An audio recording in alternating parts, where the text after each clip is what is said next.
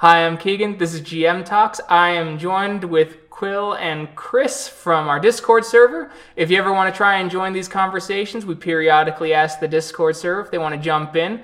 You'll find that information down in the description of either the podcast or the YouTube video. Uh, today's topic is we're going to be talking about introducing new players to systems and settings. And so I just want to welcome Chris and Cwil to the to the show. Glad to be here. Hello.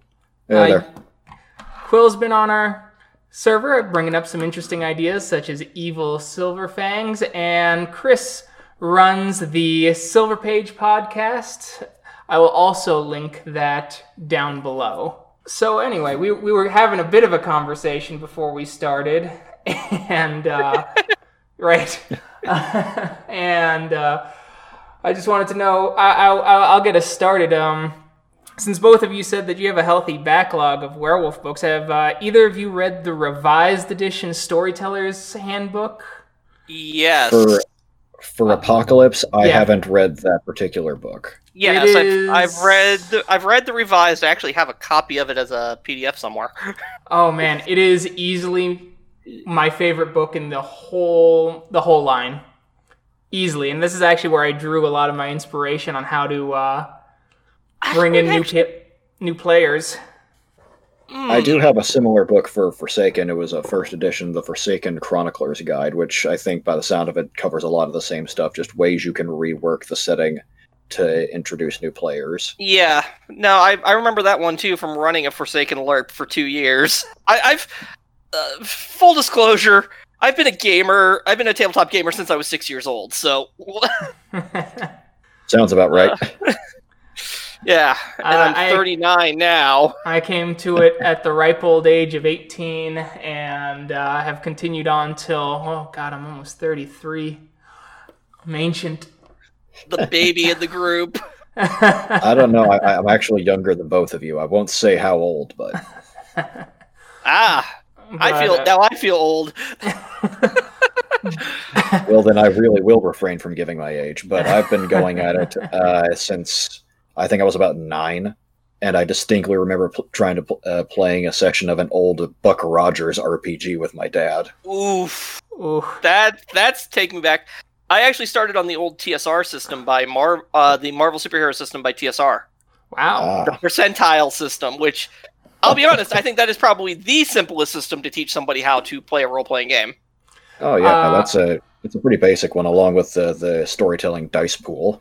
I Yeah. started on uh I started on 3.5 D&D and yeah, not bad, not bad. But uh so I try to not be like a mechanics junkie and probability stuff. I can because my work requires a lot of math or at Mhm. least like technical thinking. And I've uh for I can't go into details because of NDAs, but I've done playtests for several things and I'm like well, if you do this, this is your percentage chance of succeeding. And if we're doing this all the time, this is really low and people are going to be frustrated. If you optimize like this, boom, this is how much damage you're doing. Woof. Yeah, I got into it teaching myself RPGs, and so I've gotten very good at picking up systems uh, pretty rapidly just because of a lot of practice. oh, I mean, Um, the, I don't think there's any wrong way to get into role playing games because it's collective storytelling. It's about sitting down with a bunch of people and telling a really good story. Yeah. No, I agree with that. Um, but uh, back to the werewolf book, real quick. Um, Yeah, right. To go to, Back to to our get topic. to yeah, back to our topic is um, what I do now if, with that book is I get my players to s- spend all their attributes, abilities, things like that. Um, they pick their auspice and their breed, obviously. We run a quick prelude, and then I start them before they choose their tribe. So their tribe is empty, they have no gifts, and for certain backgrounds, they don't pick those backgrounds. If they have other backgrounds they want, I'll allow it, but they don't have to spend all their backgrounds in uh, in character creation yet either. And through play of learning the system, learning the lore at the same rate that their characters are, as they're being taught by other werewolves, they're being brought on like uh, baby like chaperone spirit missions being taught what it's like to be wolves and things like that if they're Homid born, or one hilarious moment where we had a lupus trying to learn how to drive in a parking lot to spend their Oh, bonus God. points. Yeah, they they spend their bonus points through play. Then they do their spirit quest to find their totem, and then after that we do a slight time skip. If they have any unspent bonus points. That's when they spend them. And that can last i think with the current group for the podcast which was well before we started recording almost a year before we started recording actually. They uh that lasted i think like three or four sessions and so they got really into their character and they learned a lot about the lore without me going taking out that tome that is the 20th anniversary book and going who wants to borrow it this weekend And Nah. there's not the uh, does my character know this? I don't know. Make me an intelligence check. Yeah, I, uh, I don't really enjoy that usually unless it's like somewhat obscure. I still do it on occasion because sometimes it's like in the air where it's a coin flip, but most of the time it's just like, yeah, you know it, yeah, you don't. But because now they've run through it and they've actually learned it in character and they took notes and they have all, they have this kind of basis of a sept that they're all involved with. They know who to go to for information and they know who to work with. Yeah, I've tossed around ideas on doing something similar to that with Forsaken. Just have everyone start as the equivalent as the, uh, Ghost Wolves, the settings equivalent to Apocalypse's uh, Ronin. Like, you don't know anything. You've been a werewolf for maybe two weeks. You know that you can shapeshift. You know that silver hurts like hell, and you know you're seeing things now. So here's what's going on in your little in the city block you've claimed as a territory. Let's figure this out. That's a good way to do it. Um, one of the games I ran, I actually had them. It was hilarious because it was a couple of people I was friends with in college, but they were investing. They were quote unquote ghost hunters, where one of them was actually just like a charlatan psychic, and they start investigating this asylum, and then real supernatural stuff starts happening. and they're learning That's about a- the world of darkness starting as mortals. I've done that with uh, Oh, yeah. Chronicles of Darkness. Chronicles of Darkness before. It's Yeah. great. That's one of my favorite ways of doing that for that setting. And, Oh, yeah, uh, no. That's one of those. You can do like the all guardsman party bit where they showed up expecting they were going to play a completely different game, and then halfway through the session they turn into werewolves, or yes. they get jumped by the Sabbat and turned. Yep, that is and then exactly you what tell happened. them to af- and then Yeah, I've the done session a- you tell them to fill in their templates. I have done a shovelhead game before. It was great. It was great because they were like, "Wait, what happened? What just happened? Why is my character being buried? What?" Yeah. Uh, those are fun games. Oh yeah, we did a uh, we did.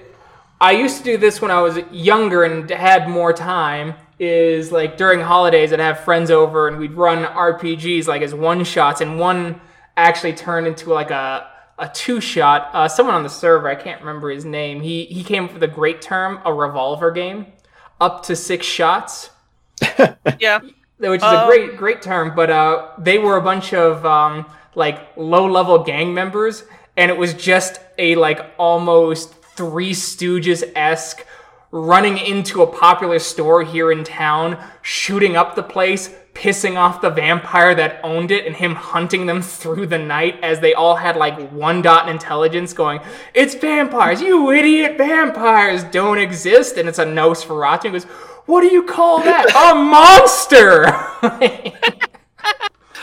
Um, I uh, I ran a brief shovelhead two shot, and one of them, who funnily ironically enough, I decided was a gangrel because I, I didn't I assigned them their clans in private. Spent the entire session convinced that she was a werewolf. oh my god, that is that is oh. just so good. That is so good.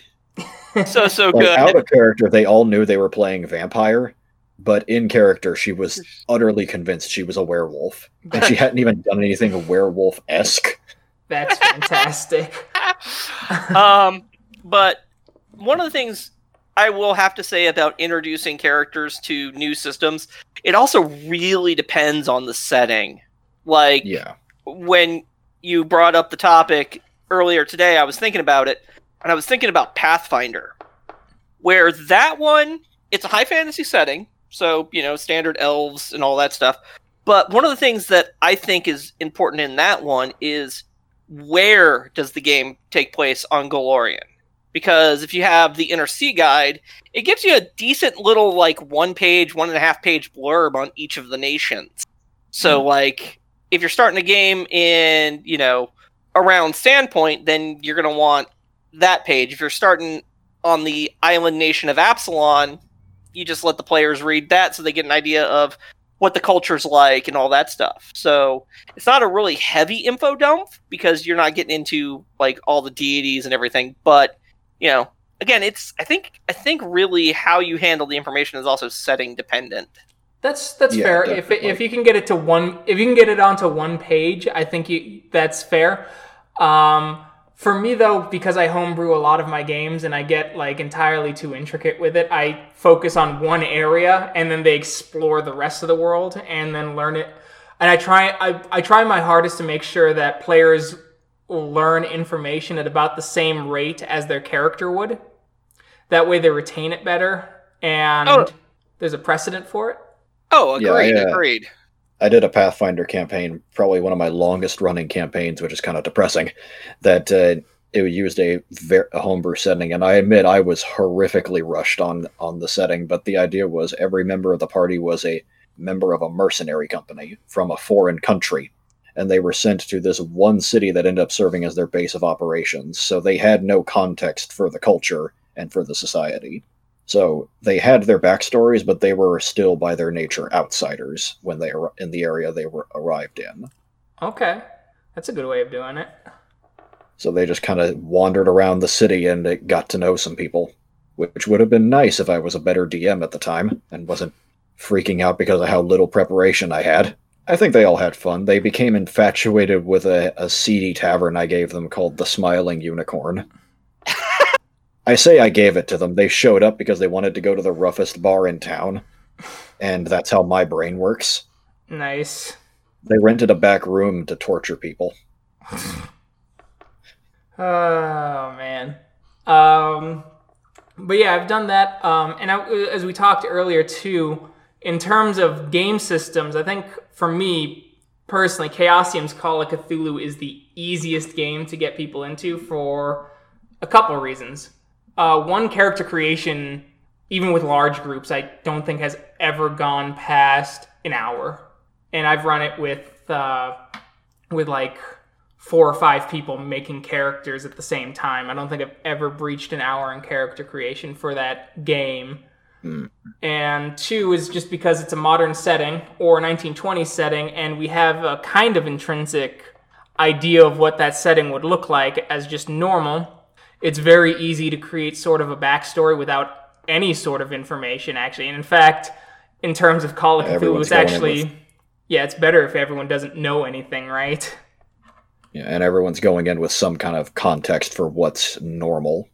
Yeah, exactly. You don't and have then... to spend you don't have to spend hours sitting down trying to figure out what constitutes a normal backstory in this world. Yes, exactly. And then on top of that, it's just mm-hmm the skill system because everyone understands percentages. And I think the best part about 7th edition is even attribute checks now are just percentages. It's all percentage based. And which that's pe- nice.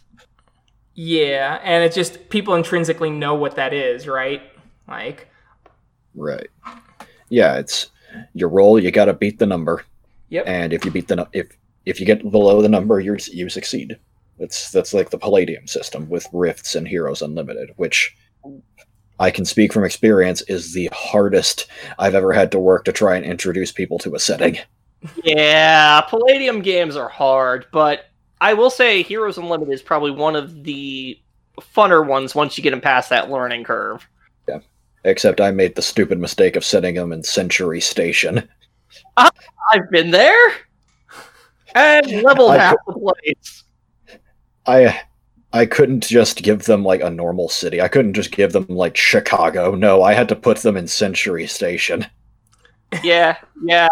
Now I leveled half the city with my with my character because the DM let me have a crew service weapon for my power armor as my sidearm.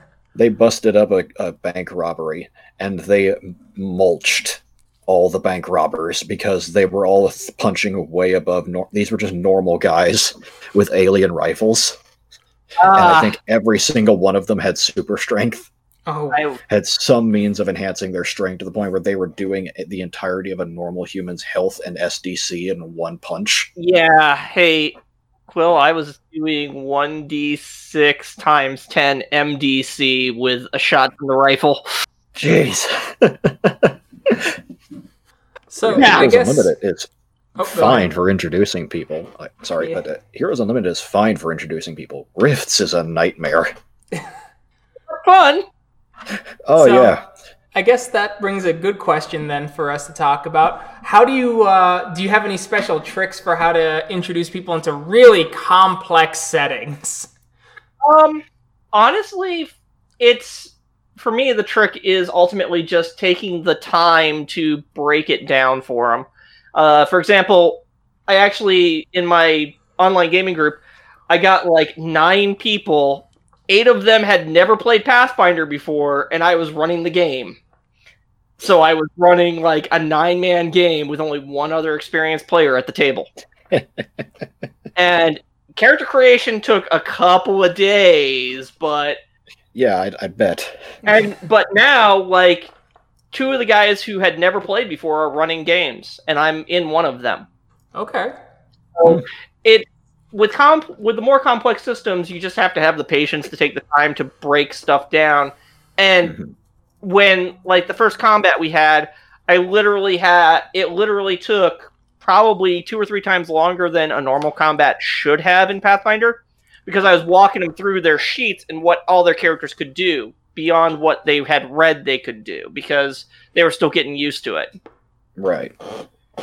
Yeah, and with Heroes Unlimited, that's why I included the uh, the bank heist against perfectly normal guys with alien guns, so they could learn the action economy without having to uh, worry about all, their opponents doing all this extra stuff. Okay. I it um, was just Gygo's pew. I uh, I had to introduce a bunch of new people to uh, Exalted Second Edition a couple years ago. Sorry. oh, I Exalted is one of my favorite settings, and I have a real love hate relationship with Second Edition system.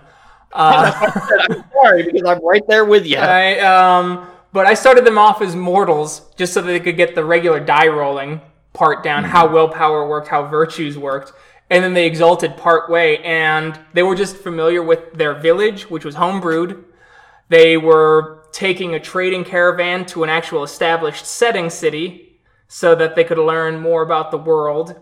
And they passed through a Shadowland to get there, which led to a chunk of dialogue that is has been restated by myself and the players involved, and now players who were never there. Uh, because it was so perfect. They're like, we have to get out of here by night. And one guy's like a fierce warrior type. And he's like, why? We can stand against anything. When night comes, the hungry ghosts arrive and they will try and feed on our flesh. I fear we don't have enough in the caravan. And he just goes, well, that doesn't sound too bad. And one of the other players immediately in the background goes, oh, that sounds pretty bad. and so the uh, a running joke with our group now for anyone who joins is if it's like, okay, uh, that doesn't sound too bad. Well, that sounds pretty bad. Just comes up all the time now. yeah that uh, that vampire game. I was running three teenagers through a vampire for the first time. The only role playing game they'd ever really played for any length of time was D and D, fifth edition specifically. So I taught I taught them how the rules worked. I taught them how the dice rolls worked, and they were doing fine. It, it ended with the Nosferatu wearing a face mask made of toilet paper because they had enough sense to realize she couldn't go outside. oh God. Then they had to pull the face mask off because the uh, the gangrel accidentally sliced open a, a Paul Blart mall cop, Oh, wondering why these kids are wandering around town in the middle of the night. So they used the toilet paper to try and stop him from bleeding to death. Oh God. He wasn't quite a mall cop. He was just a very fat, unlucky police officer that night. Oh jeez. But uh, before he got sliced open, the gangrel jumped out of the dumpster they were hide- trying to hide from him and yelling, and I quote, I'm queen of the rats, and then Oh. flung a live rat she found at him to save the Nosferatu, who was currently trying to wrestle her way out of his grip, and Okay. succeeded. I Uh, got to tell them how to make a ranged weapons check because of a rat. There's a uh, there's an NPC in our werewolf game called Howling King, and he actually was used in my introductory stuff to try and teach the players how regeneration works. So he's like, "Ship to your Glabro form." They're like, "Are what? Look in your mind's eye." And they're like, "Okay." And none of them had primal urge, of course. So one of them botches, and he just starts beating them with a lead pipe. And then one starts going, Jesus Christ, dude! And they're in Glabro, and he swings the pipe, breaks their leg, and he's like, Focus on healing. What? Focus on healing! and so it like really like hit them hard with like how savage and like brutal werewolves are. And Right. how like and he's like, You can do this for anything but fire, my claws, or silver. Now fucking do it. And they're like, I'm trying. Hits him in the other leg with a silver pipe. And he's like, try harder. Werewolf harder! Yeah. That's werewolf for you. Um actually probably one of the funnest things was actually in that Pathfinder game I was talking about. Uh one of the players she had never really played any tabletop or anything and she knocked a succubus to perfect zero hit dice, a summoned succubus to perfect zero hit dice. Which does not unsummon them. You have to knock them below their hit points. she ended up capturing a succubus for the local church. Because Fantastic. why not? Just walk in, and go up to Father O'Reilly. Look what I did! much. But, like, yeah, no, it was one of those fights where, like, sh- You uh you guys use any uh cultural touchstones to like try and do shorthand for certain aspects of games? Uh, what do you mean? Like uh you're like, "Hey, it's like blank." Like um it looks like and then you bring up a pop culture reference of some kind or a book or something like that. sometimes, sometimes, depending on the situation. Other times, I prefer to stick with the. If, uh, I just give like a brief description of the thing. Like in a Pathfinder game with, I had none of them had played Pathfinder, so I had them fighting kobolds, and I just briefly described a kobold without ever using the word kobold, Okay. just until they figured out what it was, and then from that point on, I referred to it as a kobold. I do something similar in setting because there's so many settings. there. Yeah. Uh, I think one of the games that was one of the hardest to get somebody into had to be Seventh Sea. Really? That's like a that's a pirate game, right? It's a pirate game, but the thing that really threw them was the fact that only one of the other players at the table spoke the language they had. Ah, so they couldn't talk to each other. Only two members of the party could communicate with each other at a given Yeah. time. But that's one of the things about Seventh Sea is it's very, very for the time period it's set in, which is the golden age of piracy in a fantasy setting. Not everybody could speak all the languages. Like, unless, if you weren't a noble, you you probably didn't even know what the guy in the next village was actually speaking because the dialect shifts. Right. Makes yeah. sense. So, y- yeah, I did a uh, a little little like touch for something where uh, there was a halfling like community in one of the kingdoms I ran for a Pathfinder game, and when I was a halfling, I always that of that particular nation, they spoke very rapidly, and someone finally went, "Yo, what's what's up with you speaking like a hundred miles an hour?" And the halfling went, much like us, all of our words are short. Your words are too long, and so sentences take forever. So we gotta speak really fast. good. I, I like that. Um, I think for me, the touchstones I use because I am a filmmaker and a scriptwriter is I try and make it visual through words.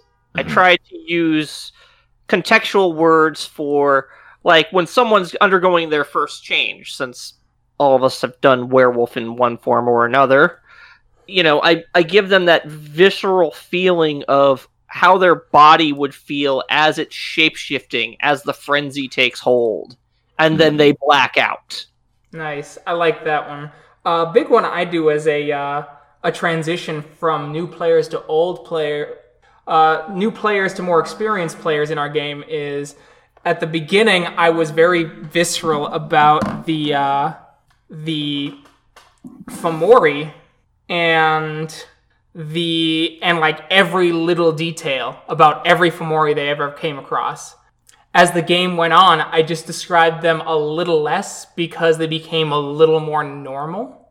Yeah, that's that's a cool trick. Just became either what they became less detailed, or your players just became desensitized to them. Uh, yeah, well, I got less detailed in my descriptions because the characters, after running into so many Fomori, they're not going to focus.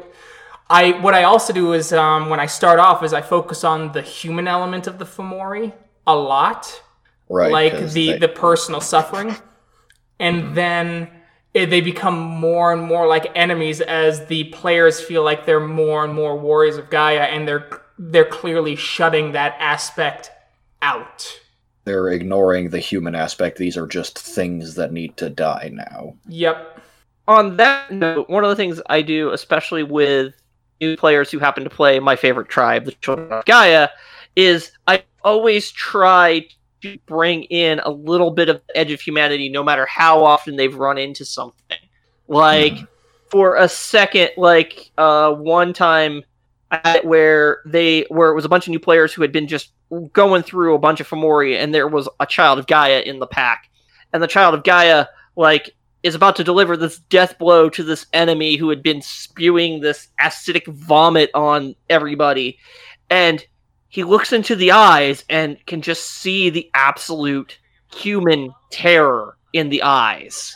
Yeah, that can be a thing to do when, especially when you're actively making it a story element that your players are, that your characters are getting uh, numb to uh, all of this. Is give them that little, that occasional punch in the gut to remind them of what they remind them of what's happening. Yep. And I do things like that on occasion. Um, like I will occasionally sprinkle in humanity again just to give them a jolt and a reminder after they've been so desensitized. Yeah, maybe even like uh, on that idea, like occasionally have your character make a degeneration roll if you're in World of Darkness when they just start like casually joking about fighting Fomori. Just suggest that maybe they're starting to be they're starting to lose their way a little bit because they're uh, treating these things that used to be people as nothing more than obstacles to be cleared in the, the most over the top fashion they can think of. I think it's a good way of doing it. Just you you you desensitize them and you just bring it back and you give them that kind of tonal whip, whiplash to make them think about how much they've changed throughout a chronicle or a a um, a campaign, whatever you want to call it.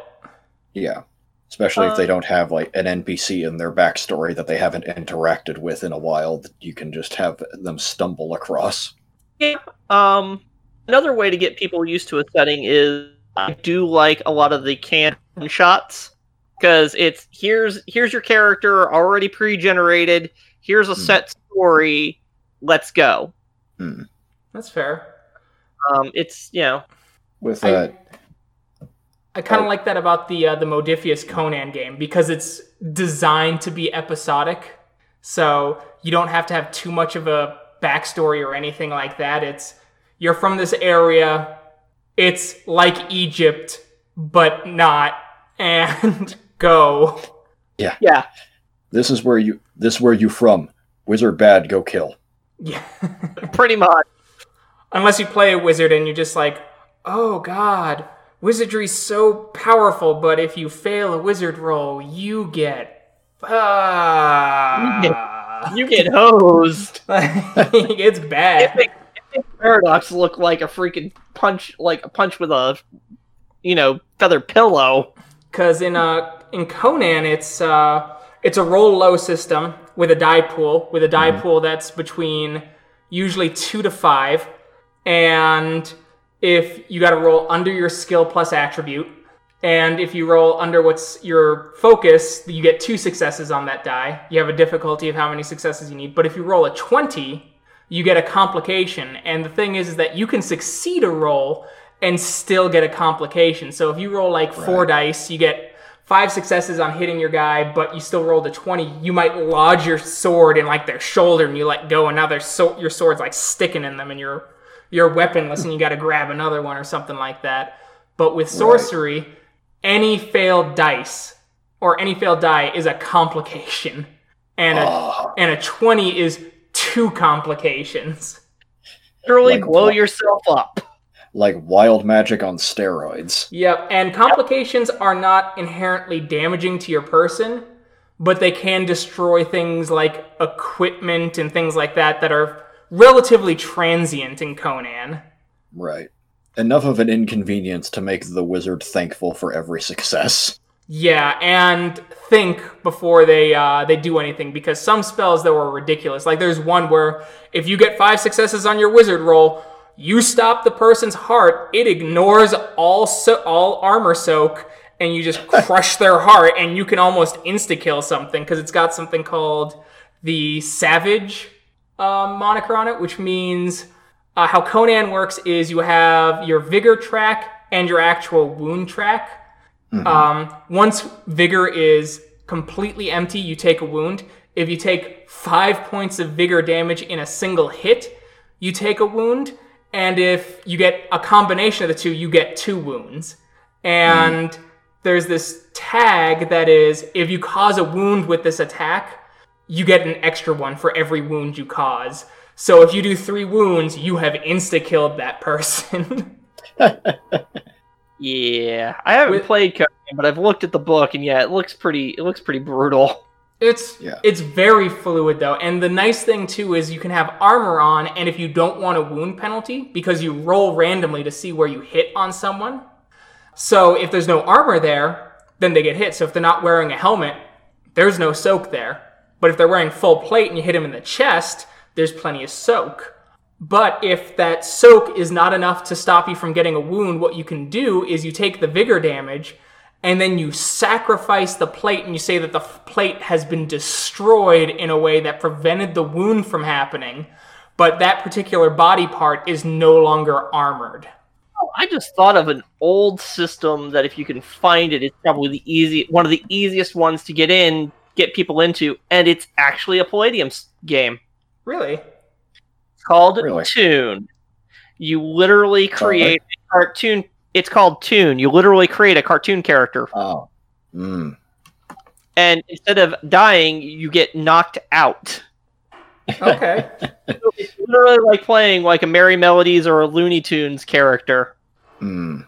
Pugmire has something like that. They Yeah, have I've an had to- extra rule set that's like some people are not comfortable with dogs dying, so you might just want to run with the they got knocked out trope. Also, this game is kind of meant for children, so Toon was designed to be too. It was supposed to be like for the under sixteen crowd. uh Right. it's but it is a more simplified version of the palladium rule set and finding systems like that to introduce people is also something that i think is great oddly enough one of the one of one of the games i think is great for getting people into rpgs is actually a board game really. betrayal I just immediately thought of Dragon Strike. ah no betrayal at the house on the hill Ah, I have that Because- one. it is a pseudo rpg game Okay. Yeah. because you get a little character disc that has attributes on it, and you can level those up as you explore this house and you find things out. And there's a story element to it. For each time you play, it's a different story. hmm Now I've actually gotten a, that's how I've gotten a couple of my friends who were big board gamers who'd never played RPGs to play. Was I we played that a couple times. I got a few Yeah, people in with uh, Mortals Chronicles for that same reason, because it's just simple, easy pickup to play, and once again, just easy to grok right away. Yeah. I remember when I was a teenager, it was basically if I was hanging out with my friends for any length of time, it was be, are you going to bring Dragon Strike with you? And I basically ended up running it like a really simplistic game of D&D. It ended up with, with one instance where the elf was hiding under a table from a troll and lost his sword because he tried to stab the troll in the neck with it when he wasn't paying attention and got his sword bit in half. he spent the rest of the game with a fire poker and, as a replacement. I mean, if it works.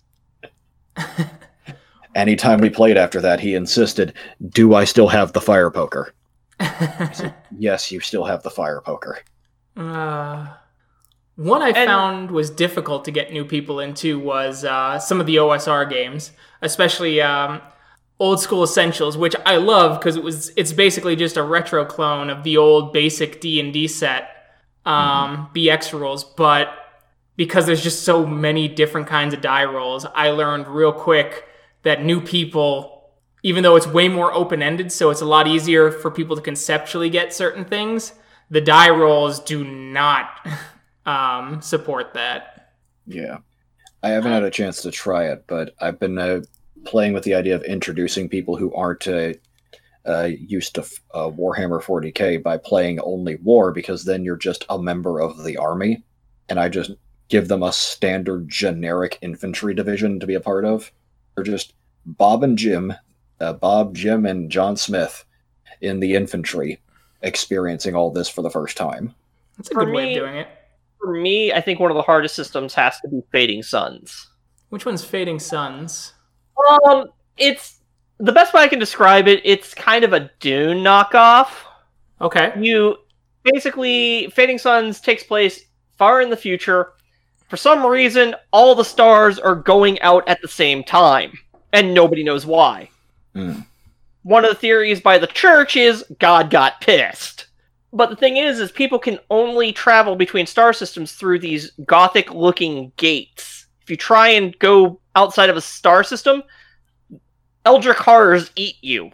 and it has multiple houses. Um, there's like religious prohibitions against cybernetics and psionics, but Hmm. like one of the houses is really heavy into cybernetics, so they're like, eh.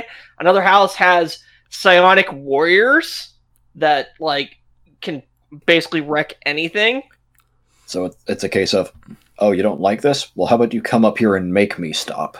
I was gonna say, uh, Yeah. it sounds like it's a case uh, one Butlerian jihad, please. Yeah. um, and the other one has to, which the other one for the RPG has to be BattleTech as well, like the original. Not I haven't tried the new RPG, but the original BattleTech RPG okay. because BattleTech is just so lore heavy. It's so lore dependent. Yeah. Uh, there was one I used. I got a couple people into RPGing with uh, the Star Wars Sagas edition. Oh, that was good. Coast. Wait, Uh, I had it so no one played a Jedi because Jedi are just so like they don't feel like Jedi in that edition in my mind because they are not that strong compared to everyone else. And then I had the revised edition where Jedi were ridiculous, and in that edition it's everyone's a Jedi because whoever's not a Jedi is gonna feel bad. And that was a good way of getting people into the game, actually. We did a Clone Wars game that ended with Order 66. Nice. And I think that's eh. the I think that's the other thing is finding RPGs that are based in settings that are already exist. Like I've had a lot of like the Fate system's kind of wonky to get people into, but I've gotten people into RPGs by running Dresden File games because Dresden Files, let's go. Of course, it is always a concern when you're going into something with an established setting. Is you're go- is you're almost guaranteed to have at least one guy who wants to mess with the story. And I'm fine with that. Yeah. Like you have it. If you're play- taking the Star Wars example, there's the guy who wants to go dive bomb the Death Star. Yep. Uh, we had one guy who wanted to dive bomb Palpatine, and one player goes, I'll straight up stop you. And he's like, Why? And it, he goes, Because I don't know he's a Sith. Yeah, it makes no sense for us to be doing this. Uh-huh. and that that was enough to deter him. Like the rest of the player base is just like, we'll stop you. Yeah. Makes no goddamn sense. The other one I got people into is um, I use the Mutants and Masterminds DC Hero Universe RPG. Oh, that's fun. That's fun. I and we did a Bat Family episode of or session, I should say session. We did a Bat Family session where we switched around some of the equipment, and so it was Nightwing as Batman when Batman had disappeared. like Red Hood, uh, Tim Drake Robin, and uh, Batgirl. And it was, of course, a Joker thing, because why wouldn't it be? Right. And uh, no, I had one buddy, he was he was playing Damian Wayne actually, but uh, we were playing it out, and I got him with a line from a comic that luckily none of them ever read, where uh, the Batman shows up and the Joker goes, "You don't smell like a bat, you smell like a bird." I- And it was like, "Fuck." no, you bringing up the DC thing. Yeah, I almost killed Superman.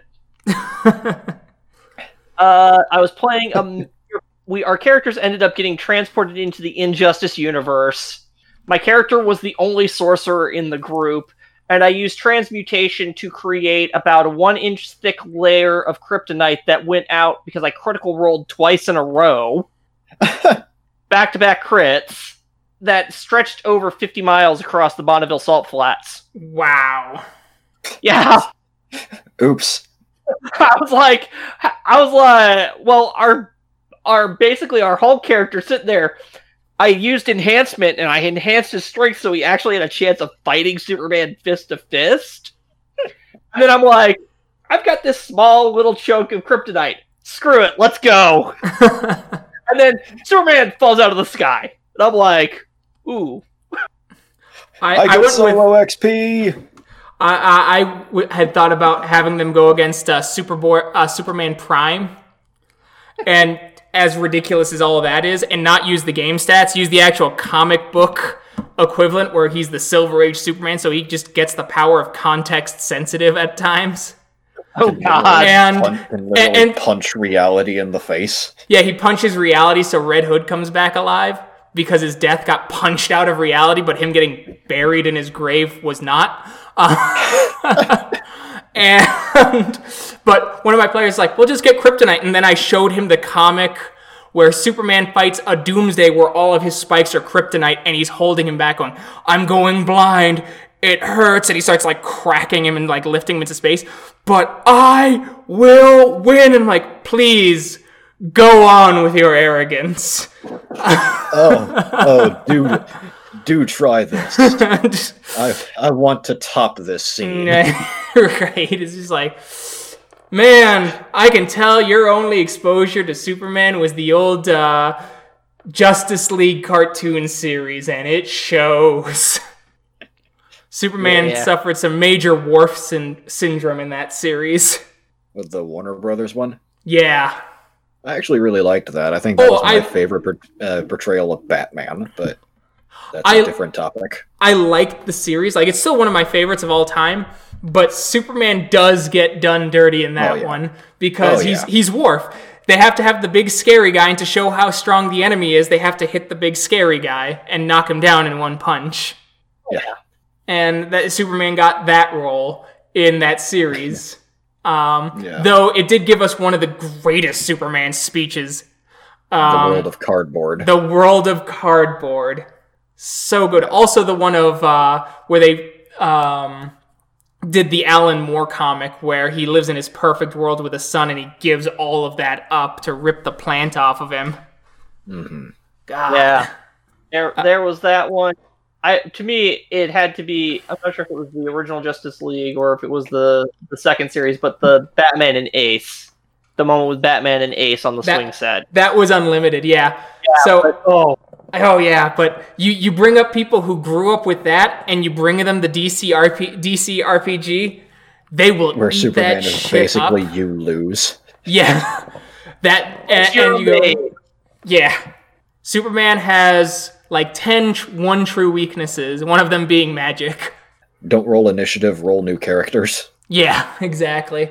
But no, it's a great that's that's a great way and it's a recommendation I do for a lot of people want to get their friends into RPGs is if they have the knowledge to pick up a system like that that's already in an established universe, I highly recommend they do that. I don't know. One thing I was uh, I I remembered uh, from my own experiences. If somebody wants, if you're playing Pathfinder and somebody wants to play a paladin, but they've never played anything like a paladin, make Mhm. sure they know ahead of time what they're getting into. Yeah, don't be that dick DM, man. Like, I didn't realize I didn't. I thought I'd explained the concept of the paladin's code of ethics enough. Uh, what I got was a suicidal paladin because he couldn't because he was upset that he couldn't keep killing the kobolds when they surrendered. Ah, Every fight started with the paladin rushing, like the ranger yelling "surrender" and the paladin punching him in the face, saying "No, don't surrender." oh man. Okay. Yeah. uh, I think yeah. 5e corrected a little bit of that, thankfully, where you can be a paladin that has a slightly different code of ethics. yeah, and and Pathfinder has so many paladin archetypes for first edition that like you can be a gray paladin. Sure, you Yeah, lose a bunch of stuff, but you're not bound to the lawful good alignment. Yeah, I, I did for the sake of ease because none of them had played Pathfinder, and frankly, neither had I at the time. I basically limited them to the basic classes, the basic races, and none of the archetypes, just so they could just so we could all get a handle on things. That's a good call, I think. You you, you definitely don't want analysis by paralysis. hmm I did that for a lot of new groups too. But yeah, it, it made for a funny bit when we realized he was actively trying to kill his character, and we kept and we kept saving him. I had to get literal divine intervention involved in order to save him in one instance. ah, so you nodwicked it. Got it. I uh, I had the day I had the goddess of uh, battle and valor descend from on high while he lay there in a pool of his own blood and say, "It is not yet your time, my child," and hoist his soul back into his body. Oh, jeez. Immediately in the next fight, he threw himself in front of the boss to tank the biggest hit he could, and keeled over. Oh, God. And then they healed him again. When I was a young, dumb DM who was like, yeah, just come on over. We'll play D&D. And we had like a group of nine people. Oh no! Uh, Yeah. Yep. Yep. I think I think everyone can say they have made that mistake once or twice in their their DMing careers. I have not made that mistake. For me, it wasn't a mistake. It was I had enough people who were just super excited, so I was like, okay, let's do this. I'm gonna go nuts, but let's go. Twenty minutes in, what was I thinking? Right? Yeah. Every time. And combat took forever and you had to have such cuz it was 3.5 like Oh yeah, I and so you had all this happening and combat took so long that people would just disengage and like have side conversations. And so I aimed a disintegration at the one cleric.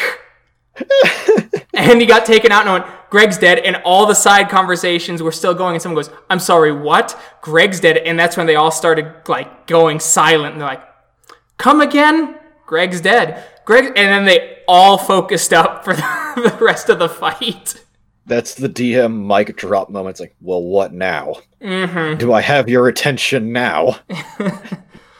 But no, now I, I cap out at groups of six. It's good to be practiced at groups of six because uh, when I go to cons and things like that, especially like Gen Con, that's they want bigger groups like that to play, which I, I get.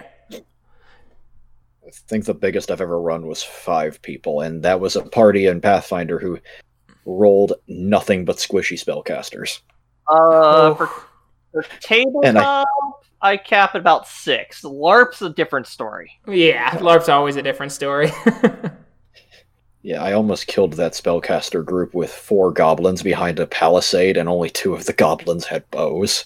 oh, It was sad. They were dragging the wounded around a corner, throwing what spells they still had at them.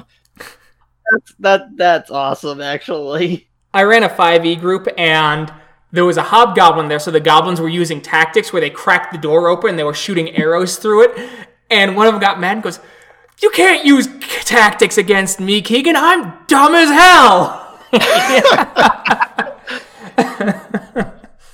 At one point, they set the palisade on fire, and one of the sorcerers yells, I got it! and flings himself onto the fire to try and knock over the palisade.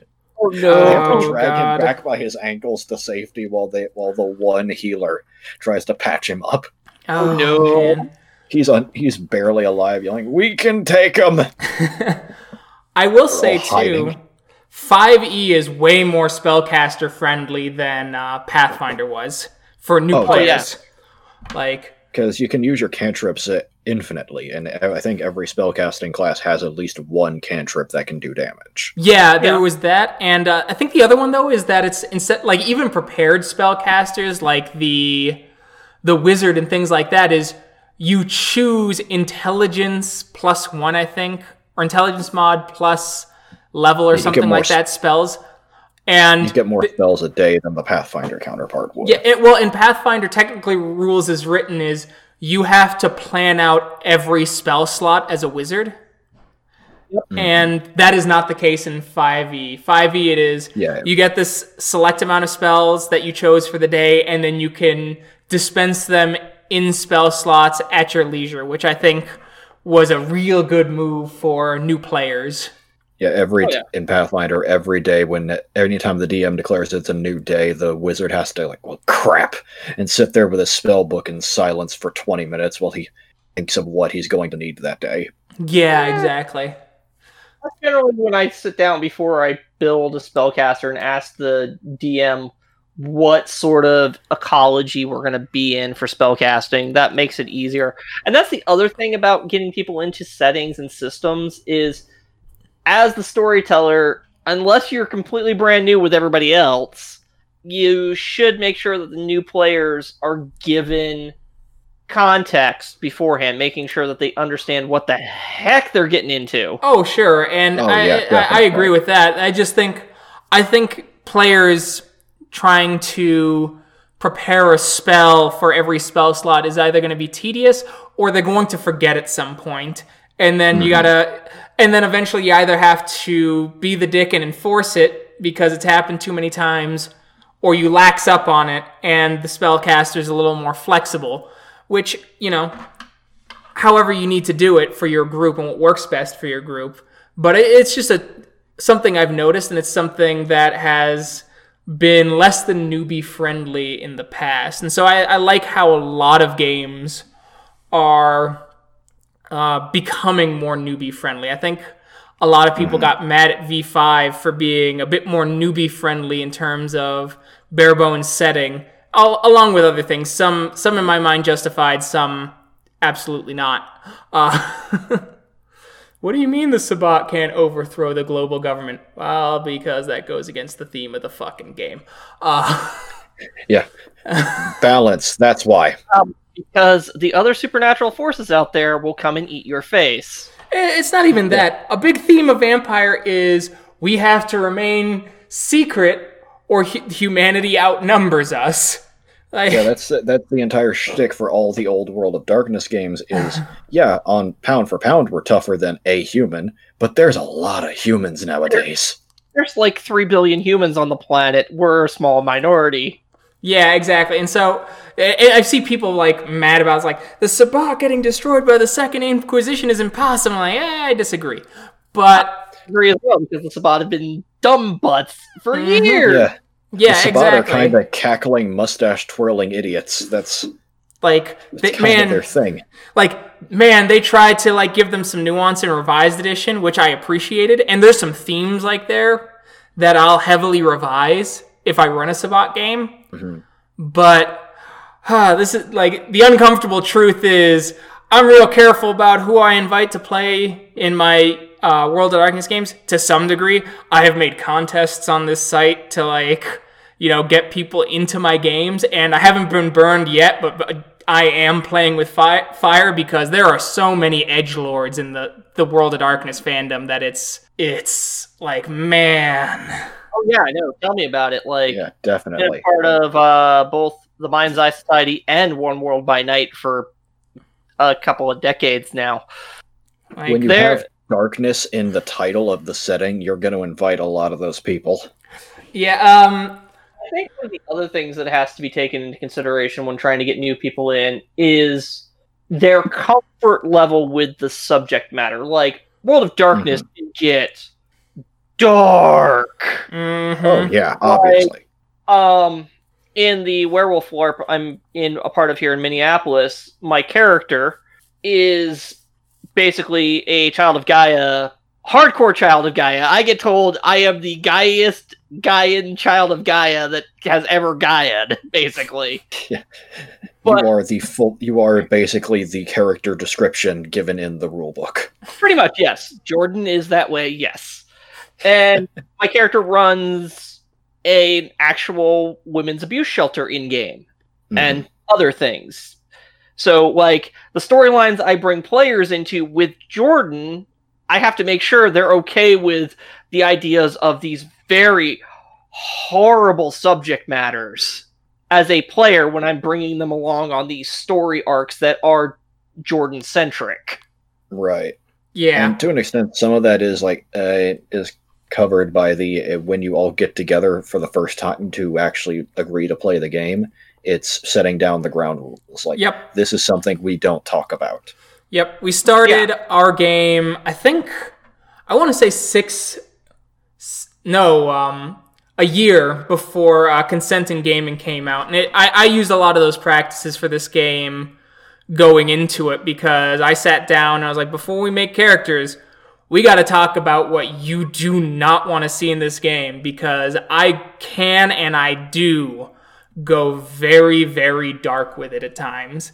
I can go very dark with it. I have done sessions that involved such things as human trafficking. There is a side episode of the podcast right now that deals with that. And so I'm like, I need to know what cannot happen on screen, what cannot be implied, what has to be ignored, like, because we can get real dark. And I wrote that all down in a document. And if I ever onboard new players, before they make characters, they get the I- document. they yeah, I bring up the document. I go, these can't be discussed. What do you want to add to it? Yeah, because two words for you Zamishi House. Mm-hmm. Oh boy. Yeah, Yeah, the Shimize are basically. Oh crap. yeah. Or you know, if really a Fianna, a Fianna, and their Metis child, how how Fianna do you want them to be around that Metis child? Because you're going to be start oh. playing with some real bad themes of like child abuse and things like that potentially, and you know, like you as a storyteller can even go, I'm not cool with these themes. Yeah. And I think that's I think to be honest to me like the system doesn't matter so much as it does people's willingness to engage in the story if that makes sense. Yeah. I, I can agree with that to a to a point. Uh, there are some systems where As like long I have I've taken the setting and removed it from the system because the system is just so bad or just not in my wheelhouse. In my experience, uh, uh, as long as the system is functional and isn't mind-bogglingly uh, like you don't need a spreadsheet in order to rem- keep track of what all roles you can make, then it's the only challenge that comes from bringing in a new player is bring is teaching is getting them into the story and the setting. Yeah.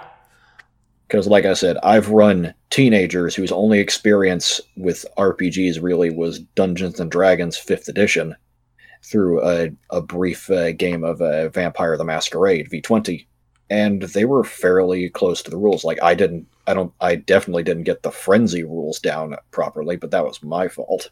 Yeah, I, I I've gone through books before, and there's been times when I've gone gone back to my werewolf books and gone, oh holy shit, I've been house ruling that for like a decade. Yeah. Whoops. Whoops. Um, as long as you're consistent, What do consistent, you mean that's it not how that's supposed to work? Yeah, exactly.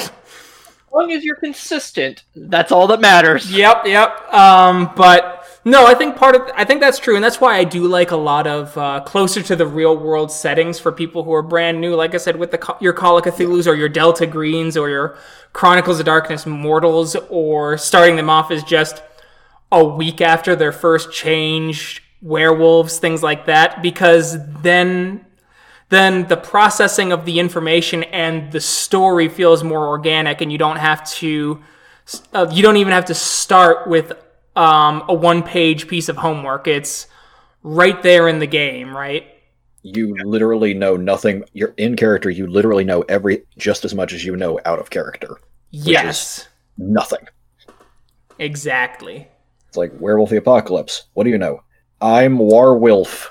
Good. Mm-hmm. That's all you know in character too. It, it's one of the things like I love about the LARP, the LARP when we actually get people who are brand new because we have den parents. We actually will run them as cubs, Yeah. and to me that's fun. That's that's neat watching them come into the game and learning as they go. No, I agree. And uh, with us too, we did that. And I actually let them with my that system I was talking about earlier, spending background points. I said you guys can spend background points into pure breed based on what you've said about your character. I will pick what your uh, your pure breed tribe is. If you choose a different tribe, those pure breed dots will be refunded instantly after you choose the tribe, and you will be able to spend them elsewhere. I've always run it where if you get adopted into another tribe, you just basically you have pure breed and it's of that tribe because there is that caveat about the children of Gaia adopting everybody. That's true. I what I do it as though is um, I run it as um, pure breed is how many times your ancestors chose to be in that tribe. So how many times did they choose to be this, choose to be that? And with the silver fangs, it gets muddied because of the you always have to choose the silver fangs, You, obviously. can't really- you don't get an option. Mm-hmm. But yeah, I, I play with it that way. Um, and I like I'd- mixing I'd up probably- things like that. With uh, pure breed, I'd probably take the route of they can uh, put it in at character creation, but as the storyteller, I tell I determine what tribe they are, hmm and uh, if and if they end up choosing to join a tribe other than the one that they're descended from, then that comes up. Like if you're a pure breed Fianna and you join, say, the Get of Fenris, you're probably going to have people making fun of you. Not necessarily bullying you, but you're going to have a lot of Irish jokes at your expense. I, I guess that I, I don't want to punish them for choices they made, especially coming into it. So, like, I might run that with more people who've done it before, and we do this method again. Mm. Um, but I like the idea of you know they have the pure breed; it's in the the past sort of thing, but they don't necessarily know. It's actually why uh, we have Cora because on one side of her kinfolk family is Get of Fenris, and on the other side is Children of Gaia, and she was actually pretty torn on choosing, which is why uh, when she went to the Sept Elder for her Garou name, uh, he chose two hearts for her because though she was a Get of Fenris, she would always belong to the Children of Gaia because he always saw her compassion, and she always defaulted to him, the Child of Gaia, as kind of a mentorish figure. That's that's sweet. Right. Um, some a little background for anyone who also listens to the the werewolf game here. My players don't listen to this, so I can like spoil shit like ten episodes from now. You say that, and then one of them is going to happen to listen to Like- this specific podcast. Yeah. Right. right. Episode. Like, um, I, I've talked about the themes of like colonialization in our werewolf game, like, and how I'm like, I keep hitting them over the head with it, but they never seem to get it. Now they're starting to figure it out, and I, I think they figured it out on their own, but they might have listened to that episode where I was like, "Come on." Do you need me to draw you a map? the other thing about bringing new players in is finding the hook that interests them. Like, um, oh yeah, and I Like- think that's before character creation. oh yeah, um, That's, if nothing else, that's probably one of the most important aspects of the character creation, especially for an, uh, for a new character. Even if you don't really have a backstory, just where did you come from and why are you adventuring are the Yeah. two questions I'd ask. I think it even goes to more basic than that. And I ask, I ask the very simple question: What type of story do you want to tell? It's a good call. I like that. That is the first question I ask before we even get into character creation and building. It's we're running this in a high fantasy setting. I'm using Pathfinder. We're running this as a high fantasy game. What sort of story do you want to tell? And I've had, you know, I had one group of new players say they wanted something on an epic scale of the Lord of the Rings. Hey, let's go. You want this? Cool. There's going to be, you know, and they ended up getting into these massive war and this massive fight. And by the end of it, only lasted about six months. By but end of it, like one of the characters died. Like everybody at the table, including me, just started crying. Nice. um, we had something where I did. This was actually my very first werewolf game I ever ran from end to end, and it was close to the apocalypse. And they had a um, they had a member of older brother as kind of a mentor to the whole pack, and he was the master of rite and all that. And I've house ruled it differently for all future games because I think it's more dramatic. But in this one, it's if you lose gnosis, you're just uh, you're just disconnected from the spirit world. And he had to do on the eve of the apocalypse a rite that just destroyed all of his gnosis. And uh, we were at a friend's house and we had a fire pit, so we sat outside for the pure role playing because there was going to be no uh, die rolls. And we were talking around the fire pit, and his vo- his name was Voice of a Thousand Spirits, and he was talking about it and how he felt disconnected from everything, and it all got quiet. And I went, I don't have a voice anymore, and I just heard all of them go, ah, ah. it, it's I think and I think that's what will get people like once you get them into a setting if you can get those moments that just kind of grab them by the heart mm-hmm. Mhm. like I think for me when I first started playing World of Darkness it was actually in the LARP um and I was playing a Gangrel in a Camarilla city in San Francisco. I was like maybe 4 months out of boot camp from the Coast Guard. And I was came from the East Coast to the West Coast so yeah. And I walked up to the Prince of the City and handed him three bumper stickers. Absolutely batshit nuts Toreador, who I found out later had like seven derangements. and I hand him three bumper stickers. I like shiny objects, and the other one was I leave bite marks, and the third one was I have the power to destroy you. And my character got his acknowledgement in the city just for doing that. Nice. because the Toreador assumed it was a, it was a threat. Because the prince thought it was hilarious. Oh, okay.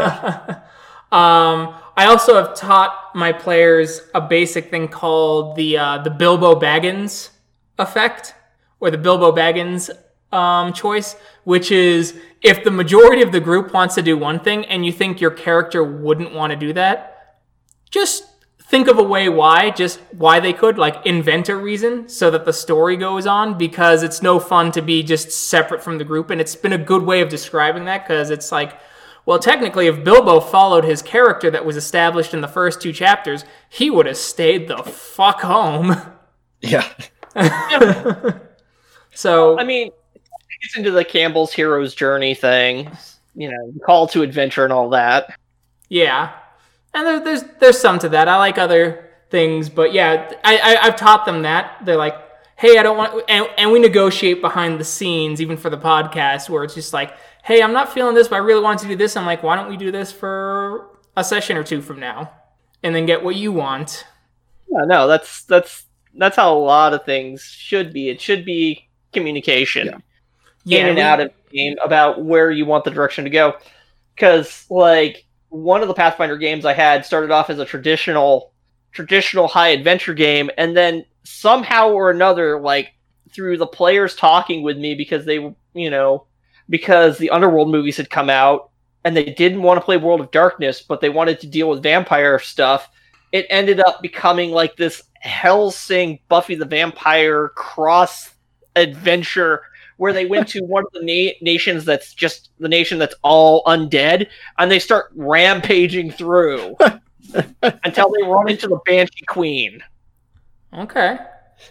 That's pretty cool. Um, and I had uh, one thing I learned because um, I've played with more experienced people before, and this is kind of a lesson learned for me a while ago. Is uh, we were doing a game and the characters were a bit combative here and there, but uh, what ended up happening was actually in a tabletop a lot of character bleed, and so that player left because they they realized that the bleed had happened. And They didn't think they could get out of it because, and I picked up on it too late because I was asking how they how we can change the game to make them feel better, things like that, and they mentioned the character that they were oppo- they were butting heads with's name, and said they were trying to stop me, and I was like, time out, what happened? And so now I've implemented like a debrief every session going, Did you feel like someone undercut you? Someone did this in character that you took personally, so on and so forth? Yeah, it's a it's Yeah. a, a good thing to do because uh, that first game with the suicidal paladin, Mhm. uh, the party consisted of a magus, a paladin, and a ranger. And that uh, brief attempt ended with the magus convincing the paladin to help him bushwhack the ranger because of some stupid decisions. okay. And I basically had to come down as the fist of God and say, "Yeah, no, this ain't happening." Yeah. yeah. because Like- it was basically the ranger had found a bunch of money because I was using a pre-made module. The ranger Yeah. found a bunch of money and kept it a secret, Mm-hmm. and he made a bad decision that resulted in an NPC they were trying to save dying. Mm-hmm. And the so the magus decided, yeah, no, this guy's got to go, and convinced the paladin through private messaging to help him. Ow. Yeah. Yeah, and I do the same thing with the debrief. Like at the end of the werewolf game, uh, the werewolf tabletop game I'm running now, which has mostly new players.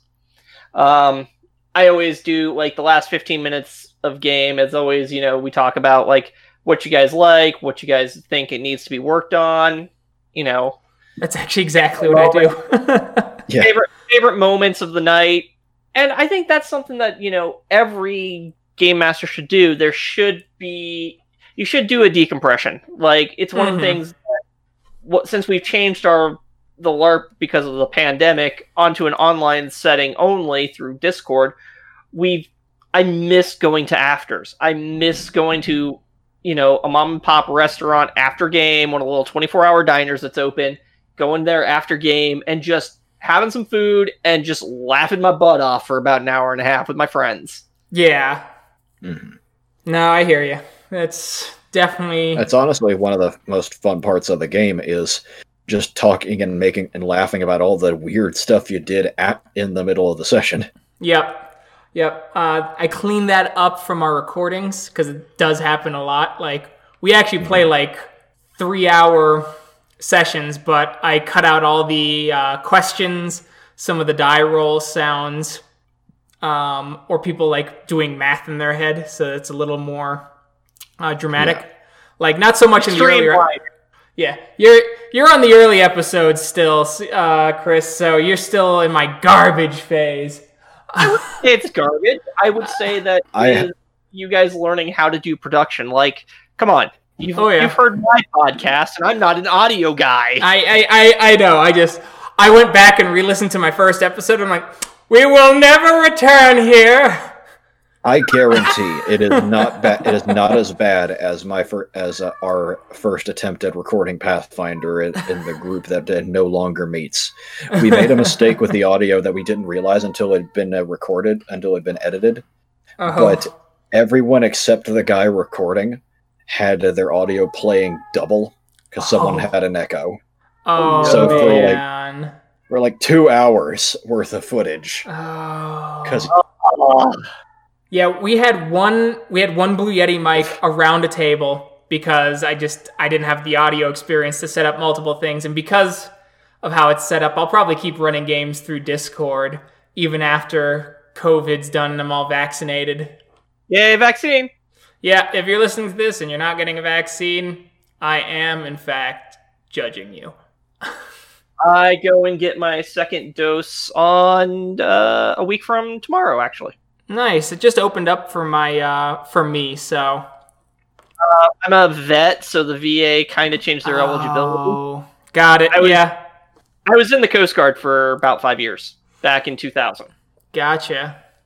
I had to take a bit of break from listening to the Werewolf podcast just because, holy crap, it's a slog at times. I It's- I I understand. No, no, it's good. It's just like, as a werewolf player, I'm like, oh god, guys, no, no, no, not the dome, not the dome. Uh, there were some good ones. There were some really good, uh, good bad decisions that drove the story forward. The oil platform, the oil Oh. platform. Fuck. That, that hey, See, that I set up one of my listened to favorite. Rec- podcast. oh, okay. Um, I haven't I listened gave. to the podcast, so I have no context. yeah, I, I turned uh, werewolf into a survival horror RPG when a rank five balefire shark jumped at them on an oil platform. It, be- Oh, it became uh, the Deep Blue Sea all over again. Yeah. Now Samuel L. Jackson to make it cool. there was also a Yaren who is now our longest reoccurring uh, villain. He's still around. Nice. And he's still very Yeah, mad at the them. Mockery, mockery breeds. Yep. He's mad at them for killing his friends. Aw, poor Pentex minion. Right. It'd actually be really funny to have it, to have them fighting some uh, legitimately evil antagonist, only for the turn out the reason he's against them isn't because of a difference in ideology. No, you killed my friends. I loved those people. like they have a difference in our- yeah, they have a difference in ideology, but that is the main reason he is hyper focused on them. You I killed couldn't care my less about- friends. I couldn't care less about what Pentex wants or what the worm wants. You killed my fish friend. Yep. it's that's what it is. And so he shot a bazooka at them from, via via helicopter. Always, always fun when you bring in the high explosives. right? And um, you're missing some good dialogue from uh, Kyle guards the low because in the latest one, after they fought a bunch of spirals and one of them used Burrow and they had the totem of Green Dragon, his head popped out of the ground and he vomited balefire up his body, which caused a scar. And he's just like, God, I've got to be one of the ugliest fucking Garou in the world. I have so many fucking scars. Uh, yeah, uh, good times, good times. Yeah, no, I'm gonna try and get caught up over the next couple of like probably next month or so. Yeah, I just- mean, there's a lot. I mean, there's there's well over like 80 hours now, easily. Jeez. We're at episode 66 as of the time of this recording, with several check my point. Let me check my Audible app real quick, and uh, and uh, yes, I am actually reasonably certain that your uh, your podcast is now longer than the Bible. yes. Uh, so I it's in here somewhere. eventually, Egan. Trust me, I will eventually. I understand. It's long, and I honestly don't find myself being happy with the audio quality until after they're in the secret underground base under DIA Airport. That's fair. I will say, like, I do enjoy your podcast. Like, I find it fun and good time, man. Yeah, I appreciate it. I I changed some setting things around, like the Garou are a little more cohesive in America, just because the storm eater happened, and that was their oh shit light bulb moment. No, that's that's fair. Like there's little changes here and there that I'm sure you've picked up on, where it's like that's not the default setting, and it's like I know. Um, but your world, that I oh don't, yeah, I don't critique what you're doing in your world because oh yeah, because you are running no. a world that's tailored to how you think the world of darkness should be. Like Mhm. I'm a big fan of running raw in most settings starting out. When Mhm. you've got a bunch of new people who are learning it, you should run it as close to raw as possible so that they understand the mechanics and society and all that.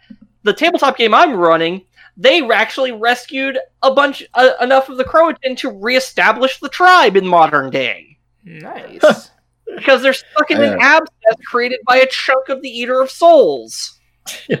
I, uh, I found a uh, a few years ago. I found an online uh, te- uh, play by text group. I didn't uh, join. I just found it at some point, and they actively did not use Pentex because they felt Pentex was just too stupid and cartoony. Okay, I I disagree. I disagree with that premise, but to each their own. I mean, I can understand where they're coming from. I'd still use Pentex, but hmm I mean, but it's it's nice having the villains, you know, when they realize that the global evil villains are, you know, not a cohesive whole, and they are kind of just kind of co- cartoony buffoons who are just It's scary just- because they have a metric butt ton of power. the way I describe Pentex is it's basically if you took a Captain Planet villain and put him in an R-rated series, but did not upgrade his mentality to match the new rating, only his methods. Look, man, I, I I'll I'll I'll agree with you on that, but given how much news I've watched, I'm not so convinced that Captain Planet villains aren't realistic anymore. That's fair. like, like they're so Captain Planet. Fucking and. I mean, that's the. That's that's the thing is making sure you have that level of human in humanity in the system in the games. Like yeah, like sure, I had I had one game I was running for a bunch of new players years ago in 3.5 where they got hired by this noble to wreck this other noble's house. Like his his house in the noble sense. Like wreck their reputation destroy their trade caravans and all this other stuff. And you know and yeah sure the other house was lawful evil but that's not necessarily a bad thing. Hmm. Because it makes you you know you're still going to follow the laws of the kingdom you're just going to find every loophole possible so they thought they were being like these great big heroes until they get arrested by the king's men because the guy who hired them while he was you know neutral good he was doing all this crap because of a slight at a banquet five years prior he wasn't doing it because these are terrible people. He was doing it because this guy didn't. Uh, because this guy wore the same shoes he did. No no no no it was even worse than that it's because the one family of lawful evil people had taken his favorite manservant from him offered him better pay that's fantastic. and that's I, the uh, whole reason for the campaign I ran a Primeval World of Thule uh, game a couple years ago, and it's easily one of my favorite D and D settings. It's also for Pathfinder, and it's basically in ancient Greenland that's covered in jungles. Atlantis sank a hundred years ago. In a few other hundred years, we're going to see the uh, rise of the Hyborian kingdoms and Conan. The Melibonians from Elric just phase shifted into this world, beat up a bunch of demons to establish a city as well. And there's a sentient glacier moving in. Like it's it's your st- bog standard like kitchen sink sword and sorcery uh, fantasy game with bonus rules on giving experience based on treasure so that it incentivizes players to hoard and spend treasure. And I had this uh, sorceress that they went up against, and as the game progressed, she became more and more Lovecraftian because I did her as an old, um, an old god uh, sorcerer bloodline until she became a star spawn of Cthulhu at the end of the campaign. And they'd been tracking her throughout the game, and they needed to, her location, so they went to an ancient temple with a sleeping lich, revived the lich, got the information, set him loose into the world so that they could finally get their vengeance on the sorcerer. And then I hear one of my players in the background going, Hans, are are we the baddies? are we the baddies, Hans? the Pathfinder party, who were composed of mercenaries. The uh, they uh, their first day in town, technically their second, they enslaved some random gang member who had been a part of the gang. They their first job was to break up. Uh huh. I say they enslaved him. They went to the bar on their first day, the Smiling Unicorn, and uh, the Cavalier, who is a perpetual alcoholic, stands up and yells, "All right, which one of you punks is a member of this gang?" And I had no, I had not expected this, so I just have a random guy as a member of the gang stand up. Uh, I am. Challenge you to a drinking contest. Lo- loser leaves town.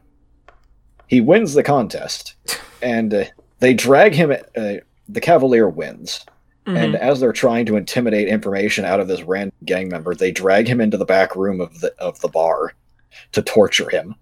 They waterboard him with the booze, which melted through the floor. They crack him in the groin with a bar stool, and they're still not getting anything out of him because he doesn't know anything. Because I just invented him five minutes ago. No, Jesus. Eventually, he gets away.